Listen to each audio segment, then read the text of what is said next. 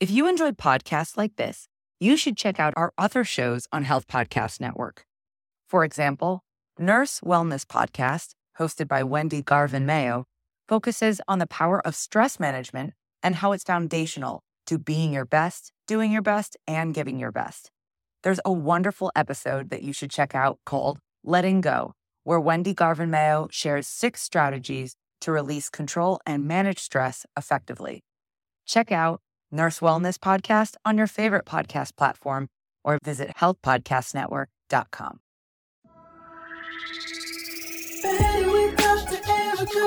Be better, do better, and better. Better better, better,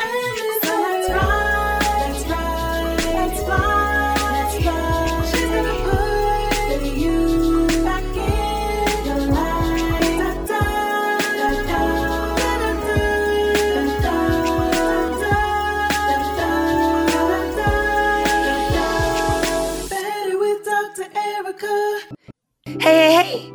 Welcome to this special bonus episode of Better with Dr. Erica. This is the last bonus episode before the start of season three. Yes, I said season three, y'all. I'm so excited that this episode focuses on health and wellness from mental health to physical health. I even love that there is a new term with mental health now mental fitness. This episode features some heavy hitters, so it gives you an overview of the podcast. It's like a masterclass in health and wellness. Bet you were wondering who are these heavy hitters, right? This episode includes Dr. Delicia Haynes, Dr. Alauna Curry, Dr. Berry Pierre, Dr. Jarret Patton, Alana Mathews, Winter Wheeler, and Dr. Charlotte Akor. See, we just packed as many phenomenal people into this little tiny space as we could. You're going to want to stay on until the absolute last minute because these discussions are going to give you tips that can not only help your own health and wellness, but can help you advocate and improve the lives of those around you. I even learned more things listening to these clips again, too. Let me quit talking and get to the episode. This episode starts with Dr. Delicia Haynes, and she starts this episode off with a bang. Listen close because she is always dropping knowledge. And I know a lot of you may be able to relate to something that she says in this clip. Better with Dr. Erica. Better with Dr. Erica. you know, I think I, I think a lot of what I do is creating what I wish I had. So, um, and uh, so I was uh, the the I was suicidal when I was in high school. I did well in in my college days. I was a Division One athlete, so I had a lot of I had great relationships with my teammates, my sorority sisters. I was really physically active, and then I went from that to sitting on my butt studying eight hours a day in, in med school. And my second year of med, med school had a recurrence of depression. Actually, had to take time off uh, to be treated.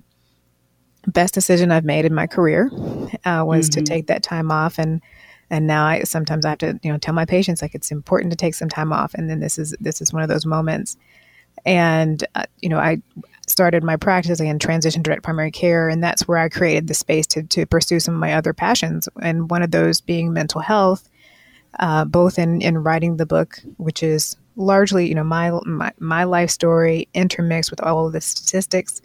Um, and then also creating White Coat Safe Space, which is what I think most people in the health professions need because we have to always show up as strong and as the healers, but the healers need to be healed too.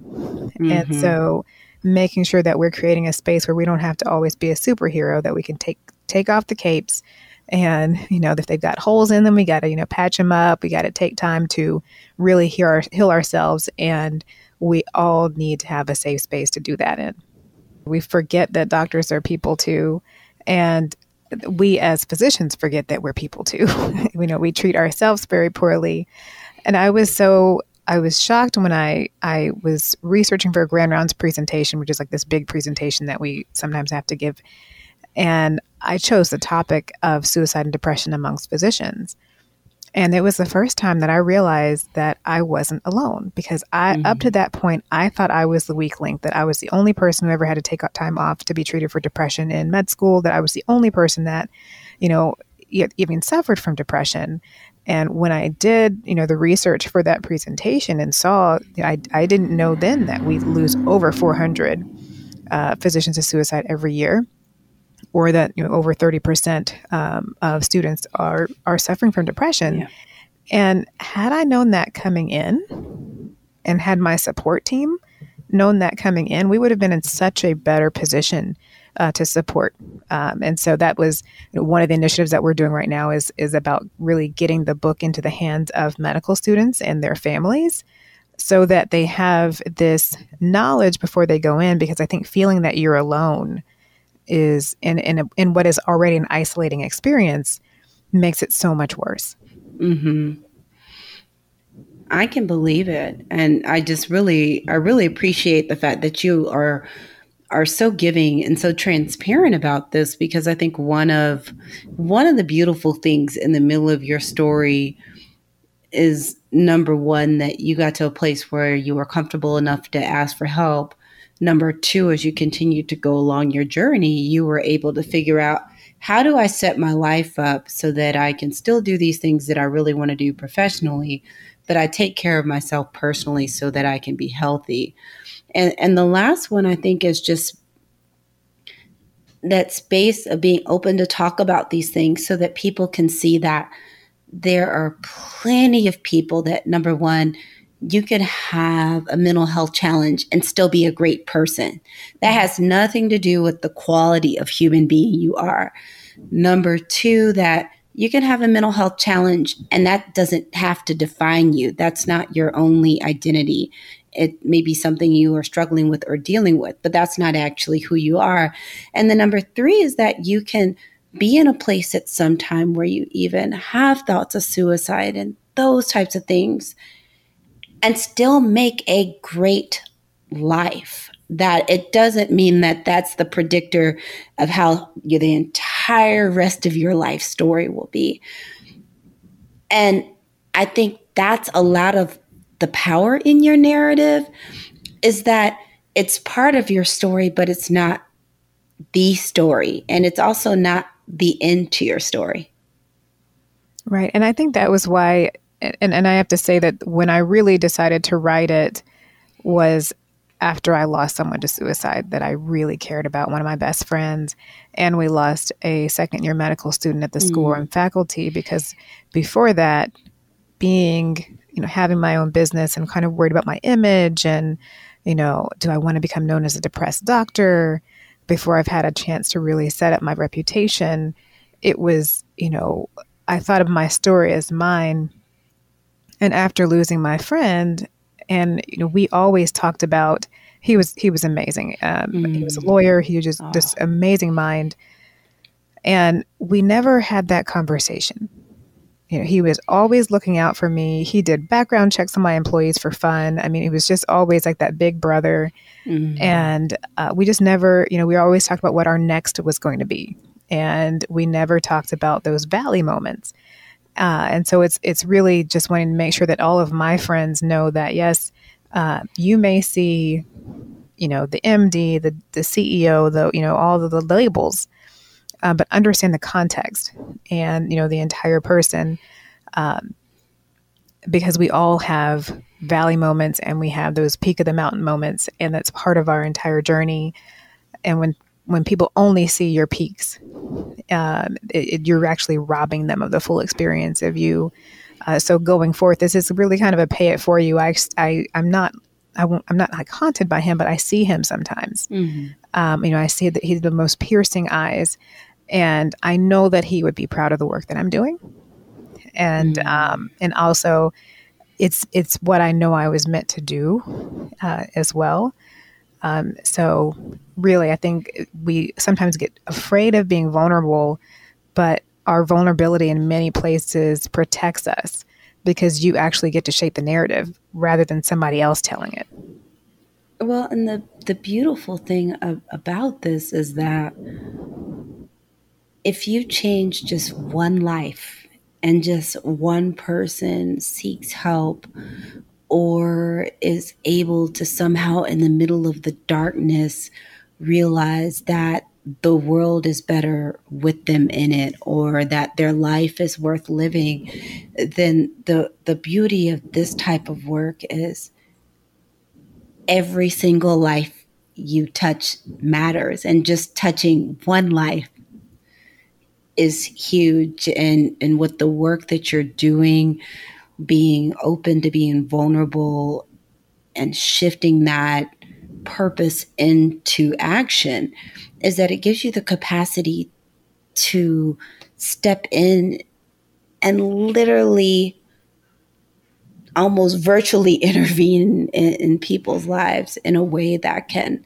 can totally change their course which is so so powerful. And and I feel like part of what you were speaking about also about showing being vulnerable enough to show peaks and valleys is I think it's one of the reasons why we're also seeing more mood disorders and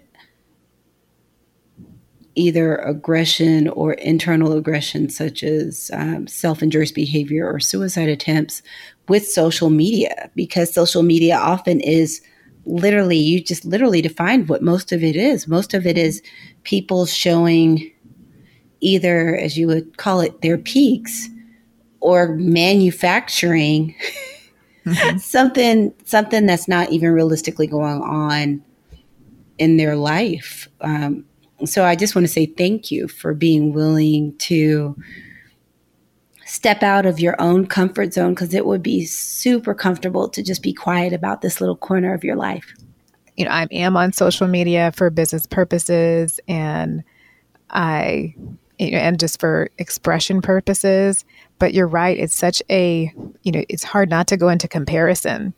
Mm-hmm. And you're comparing yourself to someone's highly filtered, highly cultivated, curated, you know, version mm-hmm. of uh, you know of their life, where they're on vacation every single day, and they have this perfect, you know, balance. Um, so I really, you know, I try to limit my time when I'm actually on social media uh, because it can be very deleterious to your mental health. Better with Dr. Erica. Thanks, Dr. Delicia, for being so transparent and using your story to help others. This highlights the importance of asking for help and making space to take care of yourself. I love that this conversation highlights that your mental health is not an actual statement on the quality of you as a human being or the kind of life that you can have. And that mental health challenges don't have to dictate your entire life story if this conversation changes one life, I feel this conversation did exactly what it needed to do. So please go back and listen to the full episode, which is episode 18 about prioritizing your mental health. This next segment features Alana Mathews. Listen in because she is going to talk about a great perspective of having it all or doing it all. Better with Dr. Erica. So you mentioned something that your mom said. What what were you going to say about that? You know, the best advice my mom ever gave me was if you're not a part of the solution, you're part of the problem. And a lot of times we, you know, watch the news, we read the paper, we're talking to somebody and we're talking about the problem, but it's not enough to do mm. that. And so my mom telling me that, that was her way of saying, don't sit on the sidelines. Don't just talk about it, be about it. And so um, when I do have those conversations, I do a little self reflection and said, okay, what am I doing? Um, is it helping or hurting the situation? And so, am I a part of the solution or am I a part of the problem? That's excellent. And the interesting thing is when you were talking about everything you've done, and when I was reading your bio, um, all of you out there know that have been listening know that recently I went on vacation home. And while I was home, my mother has a thing for all of these, all of these shows like Chicago PD and Law and Order, especially SVU. And when you talk about everything you've done, I'm like, it's like your career is an episode of like an or seasons of Law and Order. Like you, sh- you could have been on the show. Like you did all of that stuff. I, I do feel that way. You're like sometimes you're like I can't make this up. This really did happen. I know, and and in in this world, I know there's always this this desire, and you spoke of this desire to really be part of the solution. and I know being part of the solution is something that takes mental and emotional energy and time. And I know that rolls so well into the experience at Spelman and how one of the highest values we were taught um, was a value of service, which sounds like aligned very well with your mom's values. How do you find ways to have the capacity to do this type of work, to have this level of service and be this agent of change and and still be mentally and emotionally healthy and be able to maintain relationships? Yeah, well, I think first I, I just start off from a place of grace, you know, and understanding that I cannot do everything that I want to do. And it's not my responsibility to do everything that needs to be done. And so, you know, as a mom um, and a single mom for, you know, most of the time I raised mm-hmm. my children, um, I, I had to realize that when it's all on me to, you know, get them up and, and do breakfast and go over homework and pack lunches and do soccer practice and piano lessons and gymnastics and everything, you know, it is really exhausting and still try to show up at work 100% mm and give it all you can. Um, and be present for other activities like, you know, your spiritual well being, going to church, um, being active in the community.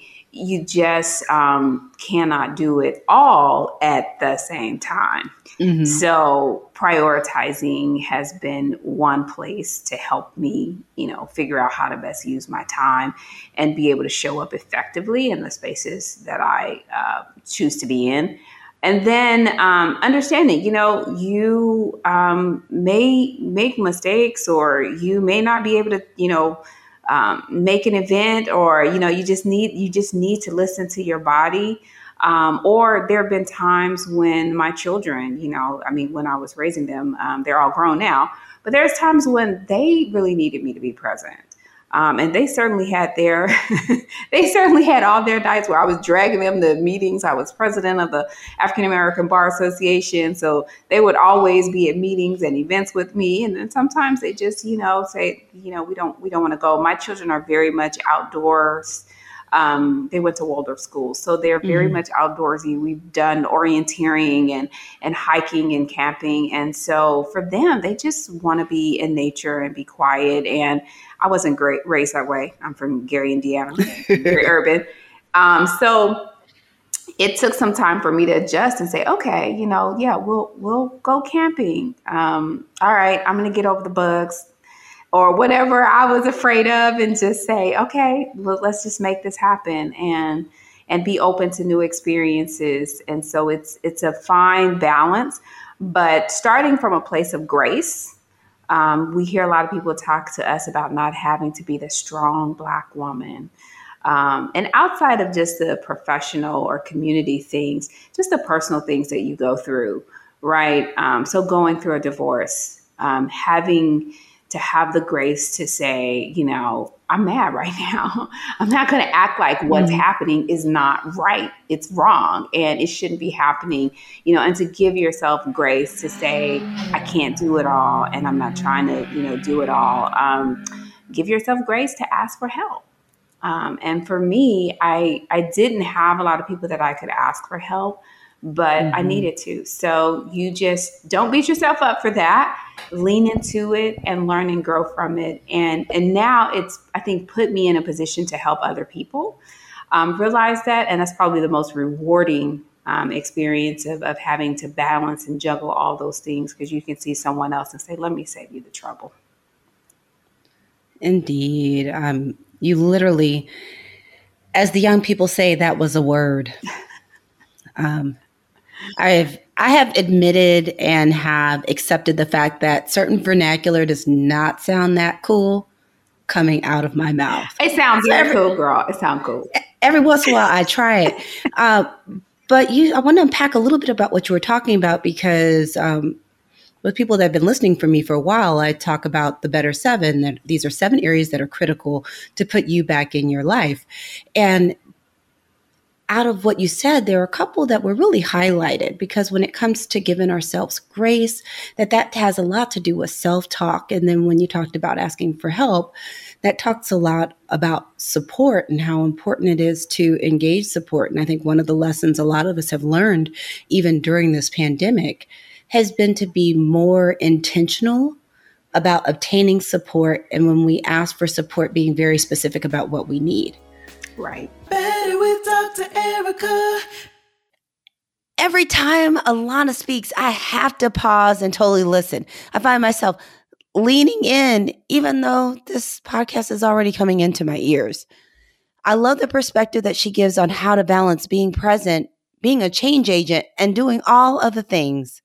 Preventing and recovering from the overwhelm of trying to do all of the things can be so powerful for having good mental health. Next up is Dr. Berry Pierre. He breaks down some essential things to know about your health. You might want to lean into this part. Better with Dr. Erica. If you had just a couple of messages to tell people about their health from your perspective of being a hospitalist, if you could have pie in the sky and you had three things to tell people, what would those three things be? I think first, I always, I always say you have to be, you have to individualize it, because a lot of times I think we get caught up in the, this person did this, and look how much you know weight they lost or gained. That person did that. That person stopped eating this, and be, because we don't kind of center ourselves in the conversation, we're always we're always running this like rat race that we like. We'll never be like better than that person if we're running that person's race, right? So I always mm-hmm. say first first center yourself, right? Understand that you know there one you have to be able to say like all right i need to do this for me right especially if you have that we and we talked about this before like the why right like understanding like mm-hmm. i need to have and be able to define my why because when you know you know things don't go your way right when you know you know the success um, is isn't as you know attainable or in the amount of time that you want it you have to understand why you're doing it right because that's what's going to keep on pushing you uh, to, to go forward, right? So and understand that one, you need to have that individual, um, you know, mindset that like, all right, I am like, I need to just focus on me. I'm not going to focus on what worked for other people mm-hmm. or what didn't work for other people. To understand that, like, I need to establish like my why, like my core, because like that's what I'm going to have to keep when. And I would say when you have the setbacks, not even if. When you have mm-hmm. setbacks, I need to keep being able to go back to the why and say like, like this is why I'm doing this and then more importantly, like try to find a trusted you know person right again doesn't necessarily have to be a super professional but just someone that you can trust that be able to kind of bounce off ideas and thoughts um, of right to be able to like move forward like hey you know I'm, I'm having trouble you know stopping doing this one activity like what do you think and then understand that that person is there to help guide you if they can provide support if they can and just push you along forward right like i think those are the three biggest things before you start off any journey, obviously that's very generic, but any journey, I think those are the three things you need to be able to kind of move forward. Oh, I love that because that first one was basically have an individualized approach and and keep your needs and who you are at the center. The second was know why you're even doing it. And the third was basically have accountability. And and one of the reasons I wanted to talk about this is one of the things that people have become so aware of due to the pandemic and just the focus on some days people are here one day and they're not here the next and people mm. really becoming more aware of all of our mortality Ooh. is there's there's been this whole conversation around people are talking about vaccines and people are talking about these masks but no one's talking about being healthy. and it's always interesting because then I'm like, it depends on what room you're in. Correct. Uh, not talking about Clubhouse specifically, but yeah. just depends on who you're around because I'm like, everyone I know, everyone's talking about those basic tenets and things that you do for your health, which I, I love because I think they weave very well into what your general platform is, which is empowering people through better health because one of the things we can all do for ourselves, and this is a great time to work on it. And I realize we all have to give ourselves grace because um, I'll admit I went through a pizza ordering phase. And I lost 20 pounds at the beginning of pandemic and found it again. I will admit it, y'all. I will keep you posted on this 20 pounds leaving me again. But this is a great time since people are more focused on health to start focusing on your foundational health as far as what you what kind of supply what kind of things you put into your body. What are you drinking? What are you eating? Your what kind of movement you get and mm-hmm. exercise? How do you do quiet time and stillness what are all these things you're doing to help your baseline health status so that you're ideally in the best physical health so that when your body comes upon some type of infectious disease it doesn't even have to be covid Right. that it's in its best shape to fight it off Fight no it matter what it is I thought Eric, I tell you what I, I always tell people like when I like for example, I always give the analogy because I hear that all the time too. I say, well, you know, first of all, right, we, we were saying that for years, right, and you know, again, we didn't have y'all ears when we were saying, you know, being nutritious and everything else. But like, I always give an analogy, like if I say like, hey, I want you to have you know good time at work, right, like. I'm assuming that you're going to actually go to work, right? Like I'm not, I'm not giving you the direction. Oh, by the way, you need to get in your car. You know, you like. I'm assuming that you know that to have a good time at work, you have to go to work. And, and I think, I think a lot of people when they hear like us focus on like the vaccines and the social distancing and wearing and the mask, like, like we've already assumed that y'all were going to be as nutritious as you needed to be that y'all were gonna like we already those are stuff we already kind of assumed because we've been saying that right? Like so it, it's not as if we didn't say because you, you already know. It's not like we you haven't been saying that. It's just that like it fell on deaf ears. Um at that like the flu right? Flu's flu has been non-existent the year right? But the reason why it's been non-existent because the stuff that we used to say about the flu season as far as you know washing your hands social distancing much as you can you know cover your mouth like all of those things there y'all are doing now right? And because y'all are doing it now, that's why you don't see the flu. So it's it's one of those things where like, no, we we were saying the nutritious stuff. We in fact we still say it. We still say it now. Um, but like we just assume that y'all are already doing it or y'all already heard that message, which is why we're not necessarily reiterating uh, you know, the message again. Yeah, and I, I one of the things I also encourage people is the great thing is we all have these infinite resources because of the internets. So this is a wonderful time because one of the things I think that came out for a lot of people during the pandemic where there are skills that everyone didn't have. Some people knew how to cook, some people didn't know how to cook, some people didn't know how to do their nails, some people didn't know how to do their own hair. Some folks didn't know how to, you know, do numerous tasks around the house, build stuff, fix Mhm. stuff. And this is a great time to learn. So when we're talking about being healthy, this is an excellent time to start experimenting with different types of movement and seeing what you actually like. Do you like biking? Do you like walking? Do you like those old school calisthenics? Are you someone that you enjoy lifting? Do you enjoy TRX? I don't know if I mentioned yoga, Pilates, barre.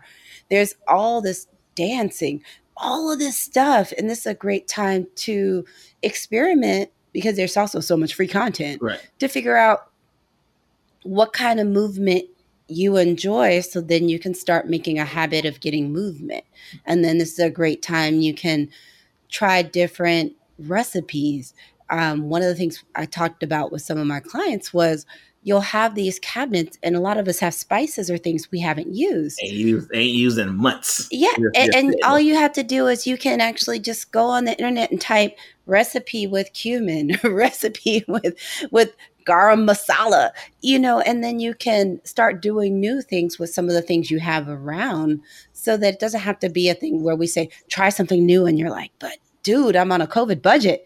Right. You know, a lot of these things you have access to in your house, but this is a great time to experiment in the kitchen and also if you have a family to do these activities together because it can be quality time but also it's important that we pass on a lot of these skills to young people that they know these skills because it's one thing if if you don't feel like cooking or you don't feel like doing your nails you don't feel like doing your hair you don't feel like washing your car or whatever it is it's another thing when you can't you know, you know, especially just kind of leaning off that, you know, like all of the stuff you kind of mentioned, the the biggest kind of underlying, you know, foundation of why we've kind of discovered those things is because we were really forced to, right? Like Mhm. COVID COVID shut down your, your favorite restaurant, right? So you can't eat at that same restaurant. COVID shut down people's occupations, right? So like they had to find a way uh, to do things. And it could, obviously, again, in our field, we would love for us to be able to just say, hey, can you do this? And folks do it, right? But again, we live in reality, right? So we know that sometimes people have to be painted in a uh, proverbial corner right before you know they pick up the new activity right before they figure like you know what this is this is a hobby that i enjoy doing and maybe i want to do more like you know people stuck in the house so all of a sudden they start looking around their house like you know what this, we, we gotta do something around this house like I, I will be honest i was i've been i've been doing so many like miscellaneous house things because like i see my house more right i'm like oh like, mm-hmm. I'm like you know, we gotta do these windows. Like it just and it just it just it just yeah. is what it is. Like, but that's because you know, COVID again. Hopefully, next time it doesn't have to be a COVID, but something kind of shut us down to force us right to to do extra, right? And and sometimes, right, you know, life happens, right? Sometimes, you know, pandemics happen, but sometimes things happen that kind of force us to have to make that next leap, that next step to say, like, all right, I'm gonna go in this direction over here. Better with Dr. Erica. Welcome to Goodwin Medical Associates, where we provide customized, caring telepsychiatry that is delivered with compassion by a Harvard trained, double board certified psychiatrist. Don't you know that everyone, including you, deserves great mental health? Visit www.goodwintelepsych.com for more information and to book your free consultation. Let me introduce you to Better Nation. Better Nation is the community of people that follow the Better with Dr. Erica podcast that are like you and want to be better, do better, and live better. By becoming a member of Better Nation, you also get to receive member only bonus content to put you officially in the inner circle. Show notes with timestamps so you don't have to search for your favorite moments and some bonus free coaching tools. So visit joinbetternation.com. That's joinbetternation.com to become a VIP and be a part of Better Nation. It's time for What's Up with Dr. Erica. I was talking to my therapist recently. Yes, I have a therapist. Yep, I said it. It's great to have someone that unconditionally holds space for me, which is one of the reasons I encourage you to have one too. It's always lovely to have someone that it is purely their job just to listen. Well, we were talking about challenges that I've had with working out along with my schedule. You know, I've mentioned multiple times that working out has been something that I have been on the total struggle bus for quite a while, despite knowing all the reasons that it's important for me to actually work out. She said something that resonated so strongly and was so spot on. She said, You have sacrificed your workouts for productivity. And it's so true. I get up early to work on my businesses and use the time that I would usually work out to just work.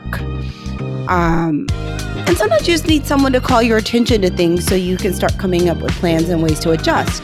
So I encourage you to have an honest talk with yourself about what your priorities are and which of them you are currently sacrificing for something else. I bet it's going to help you figure out how to move some things around so that all the things that you truly feel on the inside that are your priorities, you're actually able to start doing. That's it. Back to the show. Better with Dr. Erica. This next clip features Dr. Jarret Patton. You'll want to catch this because he is an expert at reinventing yourself in times of adversity. The hope is in that point of when you're able to shift your mindset to remember or accept that you do have the power to control what you do and your decisions. And your control of yourself and your decisions can give you options that you may not see immediately when you're literally in the thick of it. That's it. You, you in that storm, and I remember going through this in times. You know, it, it's it's when a time in my life that I couldn't have any job. I would apply for jobs in any kind of sector, uh, people wouldn't even look at me. And I said, I used to be a very successful executive. And I came to that point in my life where I said, there's, there's nothing I can do.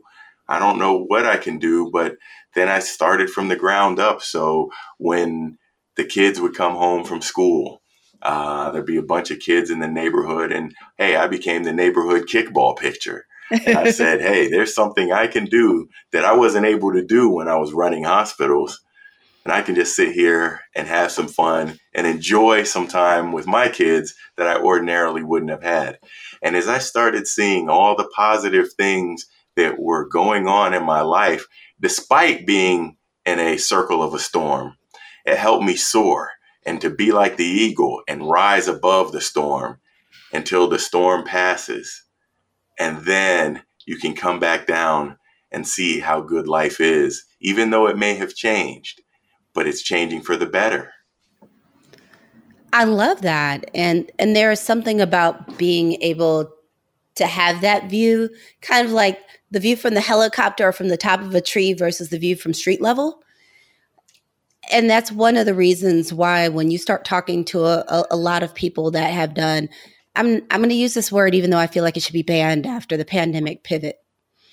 I feel like if I there are a handful of words if I never hear them again after in the next year I'll be fine. Like dropping gems, I don't need to hear that again. I don't I don't need to hear dropping dropping gems. I don't need to hear. Uh, is is that one of the one of the reasons why we're talking about this on this podcast is a lot of the, the solutions to help you get to this other side and to get this bird's eye view so that you can see the full layout of the land to figure out a really good plan for yourself or where you can move is that a lot of times these things don't happen in isolation. You're not going to talk to a lot of people that have made it through burnout or some of these soul crushing situations and hear that their narrative is, I figured this all out by myself.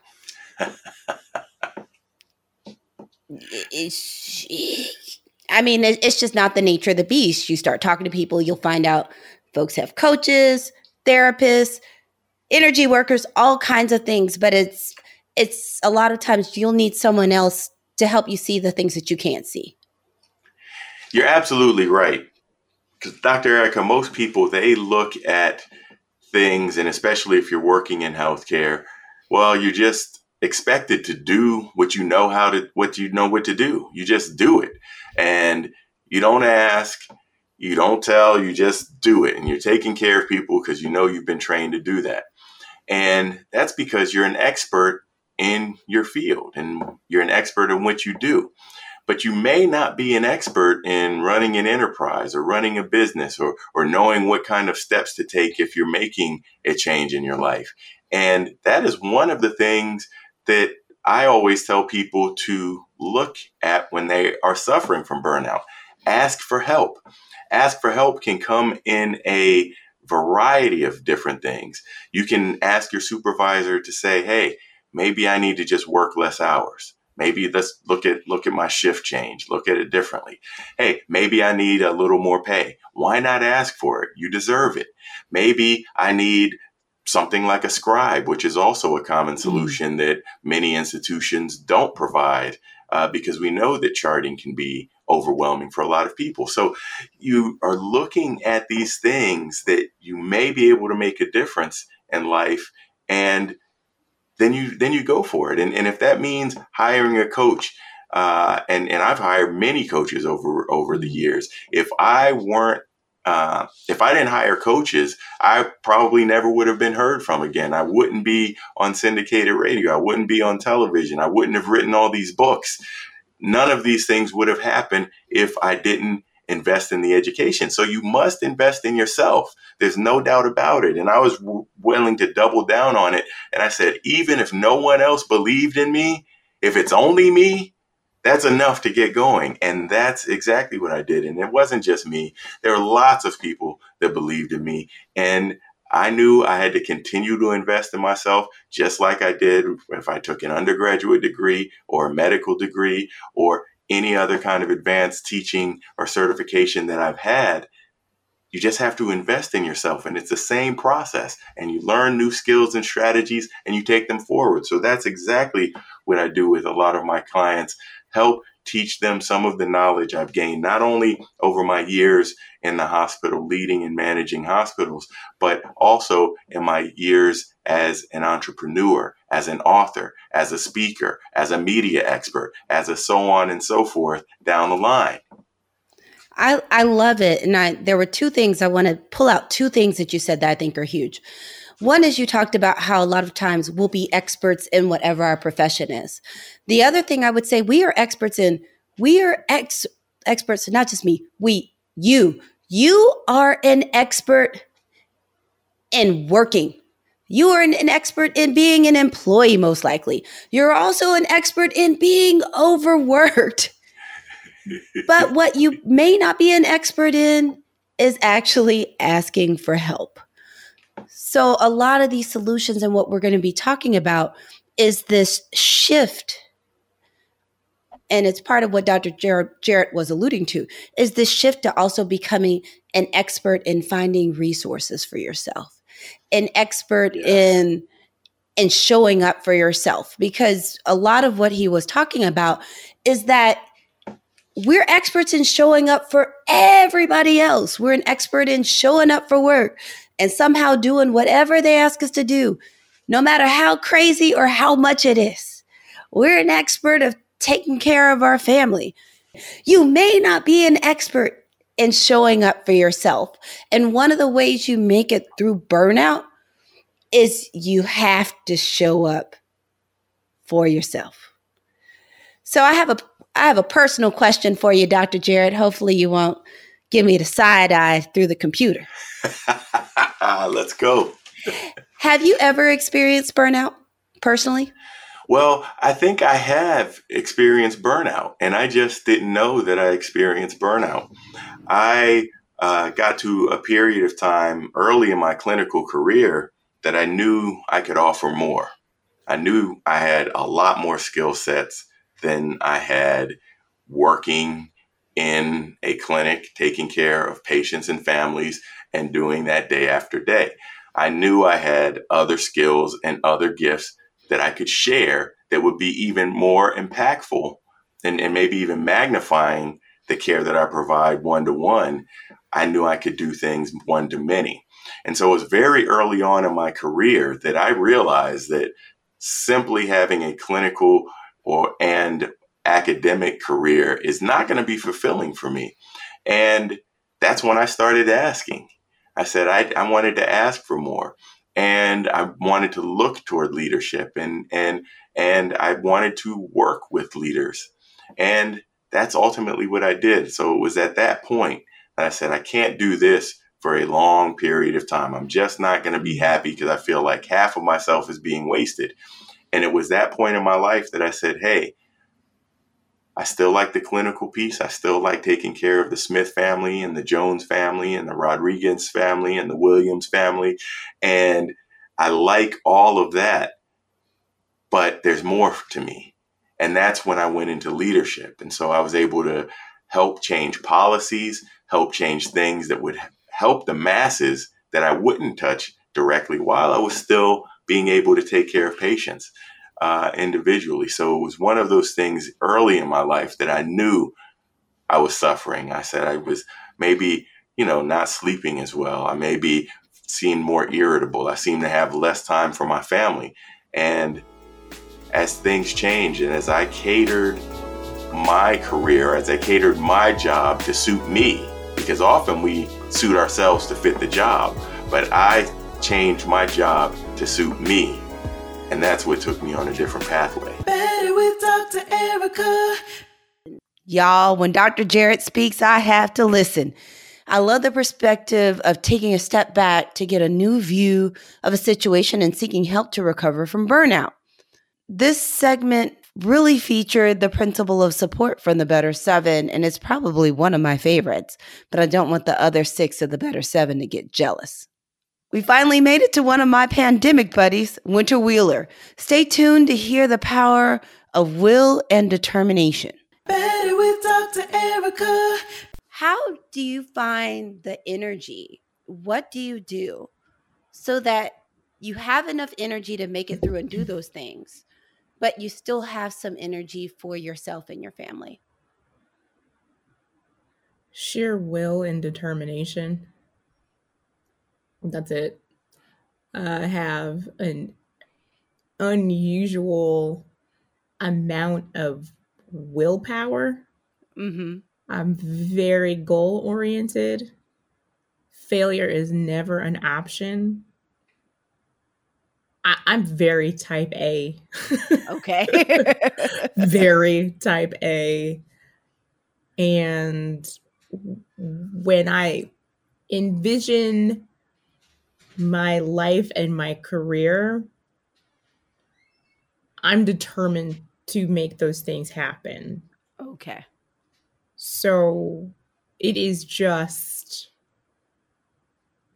will and passion that make it happen. I am exhausted all the time, Okay. all the time. Um, I don't get enough sleep. N- I never ever get enough sleep. And which I understand is not healthy. Like I'm I'm not advocating Yeah. for for skipping out on your sleep, but it is just a compulsion for me. It's just sheer determination, will, and passion that propels me forward every day. So no matter how tired I am, I know there are things that I need to do to get to the next level. I know that. I know that if I keep working, if I keep at this pace, things are going to get bigger, things are going to build. I'll be able to do more for my children. Mhm. And I want, you know, better for my kids than I had. And I listen, I'm not complaining. I had it really well. So, Yeah. so I had a good life. But, you know, I just want to make sure that I'm providing for my kids and that I can do that, you know, get them through college, get them through grad school. What those are the things that keep me moving. Is those little four faces that rely on me. It just keeps me going. So a lot of it is just the you know, goodness, the personal satisfaction of saying that I'm doing these things. I love that. I love it. I love adding stuff to the resume. I'm a complete nerd in that regard. and and so there's definitely that. I do a lot of it for myself. Yeah. Just sh- just for myself because I'm I'm a career woman. And then the rest of it is just because I want to take care of my family and I want to set a good example for the children. I don't want them to feel like the things that they have come out of nowhere. And as cliche as it is, money does not grow on Yeah. trees. Mommy works, daddy works, and they see us work all the time. So I know wish they grew- know that they need to work hard. Yeah. I wish money did that's it. grow on trees and I had a money tree in my backyard. Listen, I'd be at your house all the time. Oh. I I know. And and one thing I want to bring out in what you said is that number 1 is is realizing that we're all a work in progress that we don't necessarily have to be perfect. We can continue to have the space to just attempt to do it better. so the expectation that you be perfect right now it's not realistic for anybody is you're going to continue to grow. You'll continue to learn how to do things. It's not even always better sometimes it's differently. Um Yes. and you'll all learn how to take even better care of yourself but it's a it's a work in progress so one of the things i want to tell all my wonderful listeners of better nation out there is to continue to look for and one of the ways is my podcast but look for these ways to make space for yourself in your life and you may not get it right perfectly. Because you know you heard winter talking about she's done everything and she was exhausted. You've even heard me talk on this podcast about being exhausted. Is sometimes it takes a little help and creativity to start finding out how to have enough space for you which allows you to replenish your own energy and not constantly be pouring, pouring, and pouring until you're pouring from an empty cup. And and sometimes for some of you, this podcast and a little a little time on the interwebs will be enough. Some of you may need some coaches. Some of you may benefit from some therapists. And Winter talked about her. I love mine. I'm a real big fan of it. And it's not just because that's one of the services I provide. It's just right now, everyone is struggling. So sometimes the people that you would have usually kind of talked to about what's going on is when everyone's on the struggle bus, there are going to be a lot of people you would typically depend on for support that may not have space for your emotions or what you're dealing with. The great thing about having a therapist is they are paid to hold space for you and paid to create a safe space for you.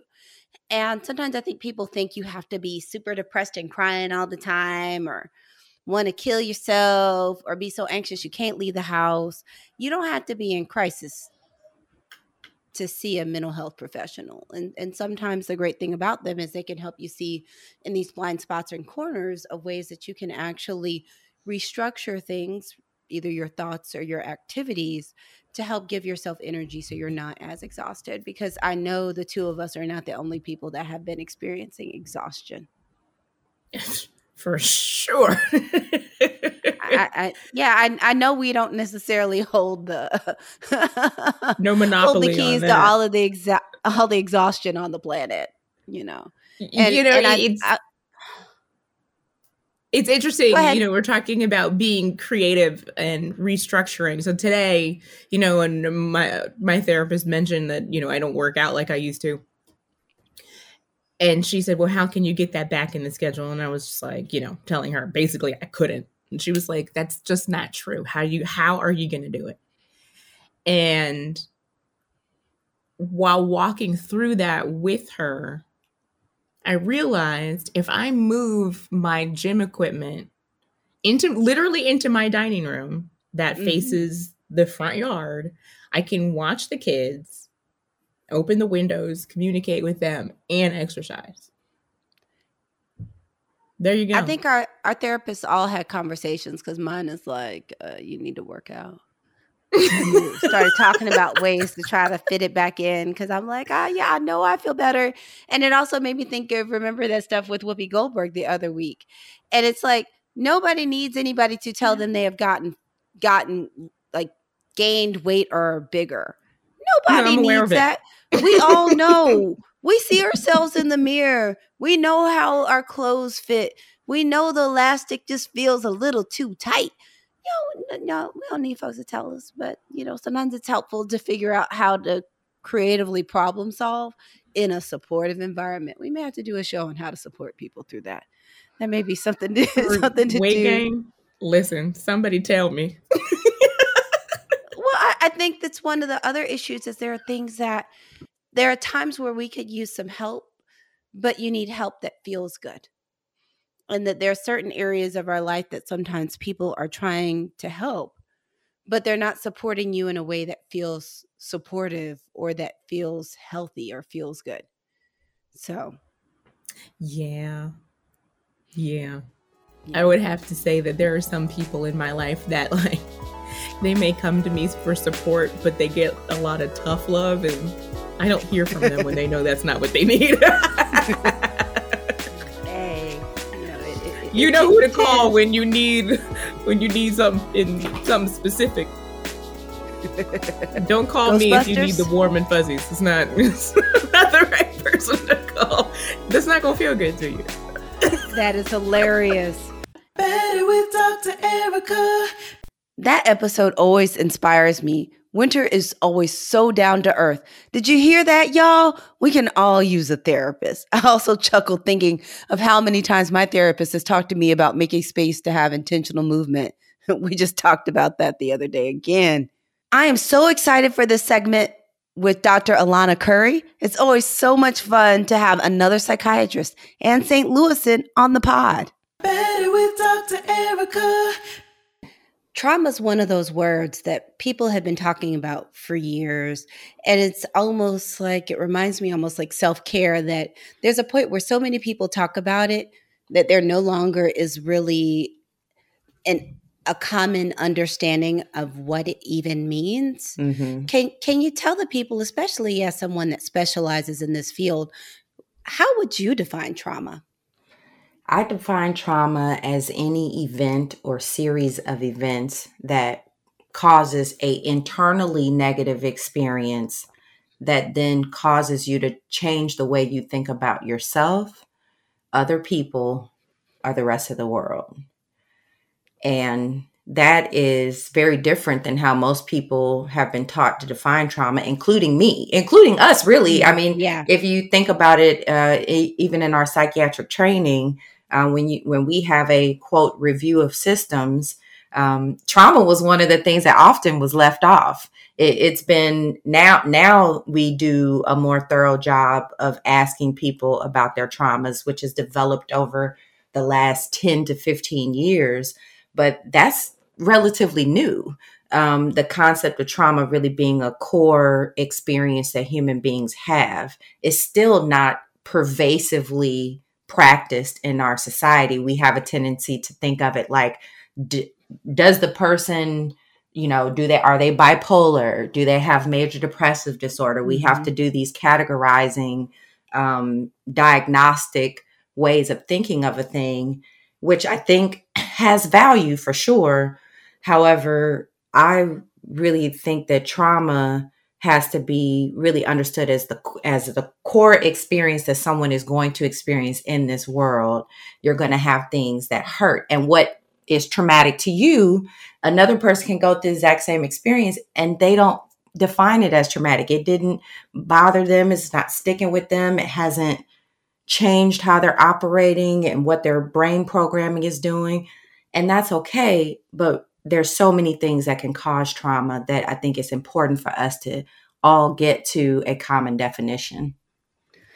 And I love how how you break it down to there's the subject subjective thing about trauma, which is the individual the individual feeling or experience about something that happens. I'm Mhm. sure I did not just say this as eloquently as you did.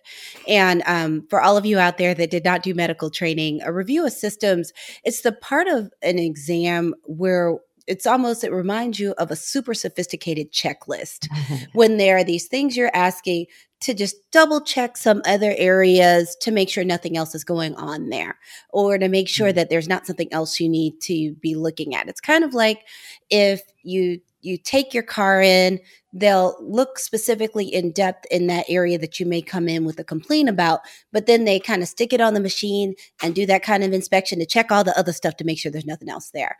So that's Mhm. typically how I would describe a review of systems. And part of the reason I wanted to have this conversation is especially not only in our training and a lot of people's training, but also in the general public, there are some things that people think of when you hear trauma. Now, the interesting thing is, even with these, you'll have people and they'll be like, I have never experienced trauma. And then you ask them a bunch of questions and they've been molested or we're in tornadoes, you know? Yeah, And they're like, in "No, I- I have no trauma.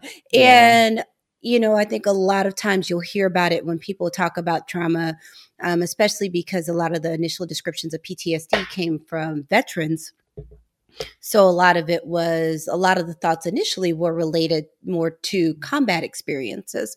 Was that people look at trauma a lot of times and it's kind of like rapes, assaults, horrific accident accidents and major you know major disasters like Right. hurricanes earthquakes everything that's happened in haiti um and they'll look at that as trauma and there you know there are so many other things that people experience that can be traumatic and i love the the fact that your definition gives space for that because a lot of people have experienced trauma in the form of racism or white supremacy. They may have received or experienced trauma as far as their family interpersonal dynamics, you know, to things such as domestic abuse or emotional abuse. There's just such a wide variety of things that can be traumatic that I think it's important for all of us to have a wider lens. Mhm. Because the next question I'm going to ask Dr. Lana is when you start opening the lens and thinking about what the average human is experiences, it's it's like a majority of people have experienced some level of trauma. What do you see with that and what can be done?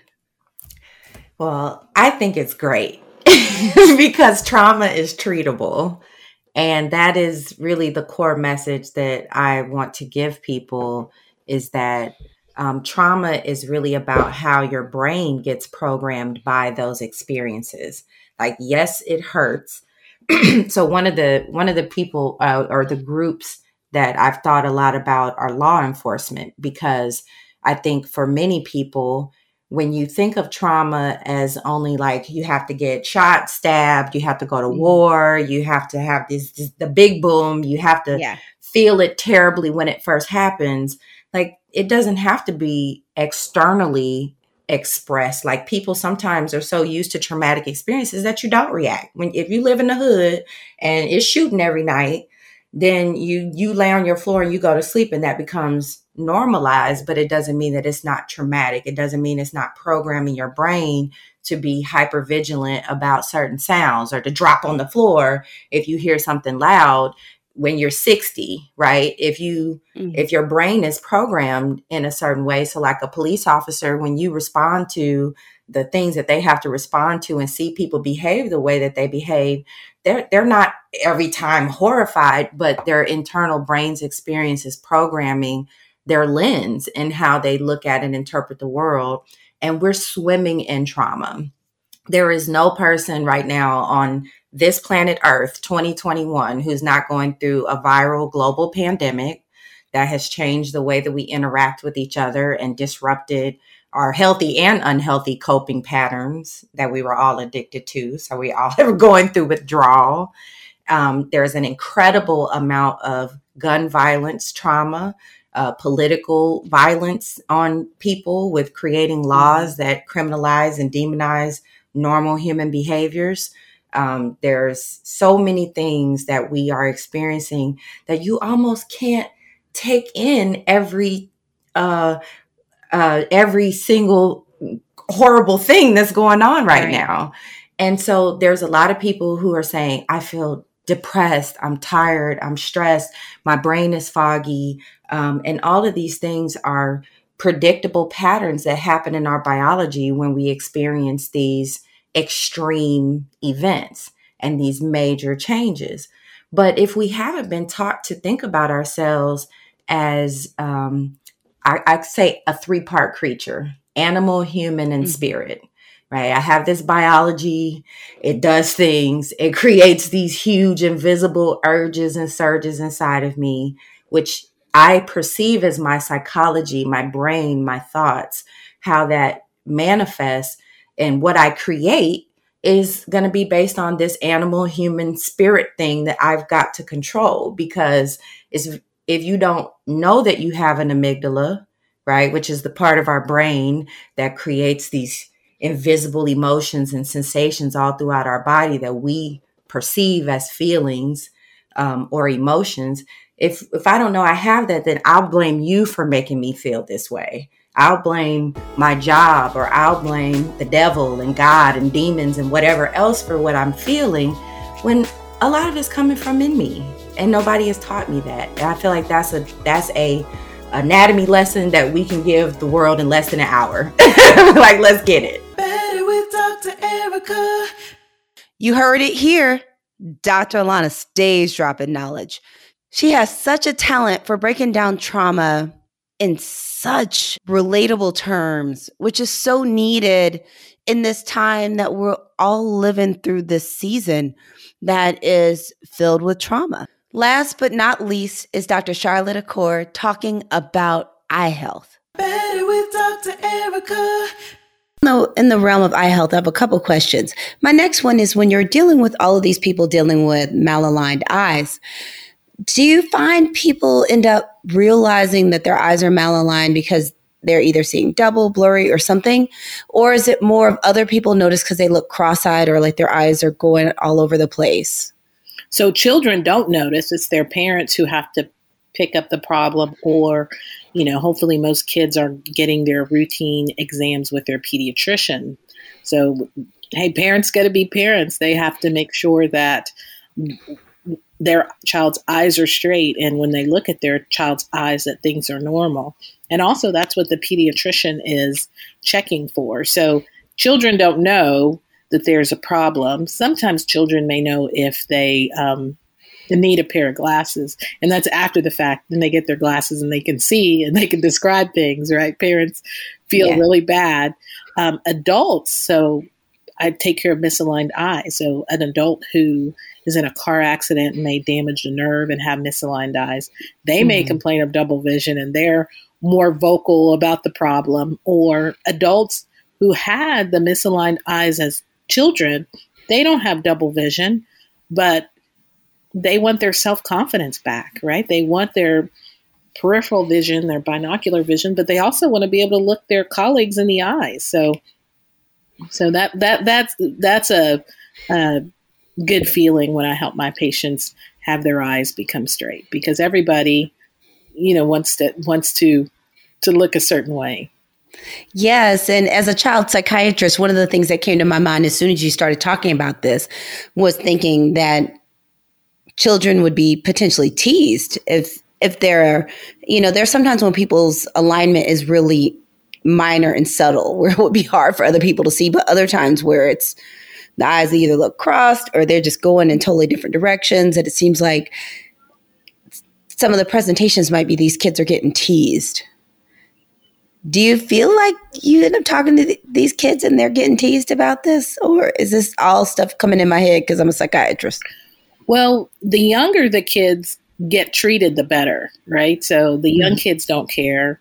The kids that are 8, 9, 10, 11, they just don't want to have surgery, but their parents make them have surgery anyway.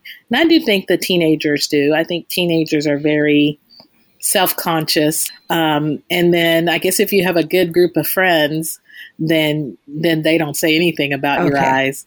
I actually one of my best referrals was um, a mom who brought her child that was seven years old that had misaligned eyes, and so I counseled the mom about surgery, and then the mom was like, "By the way, I have a 21 year old who has the same problem," and I said, "Oh, Wow. send her to the office," and you you it was so pronounced, Dr. Erica.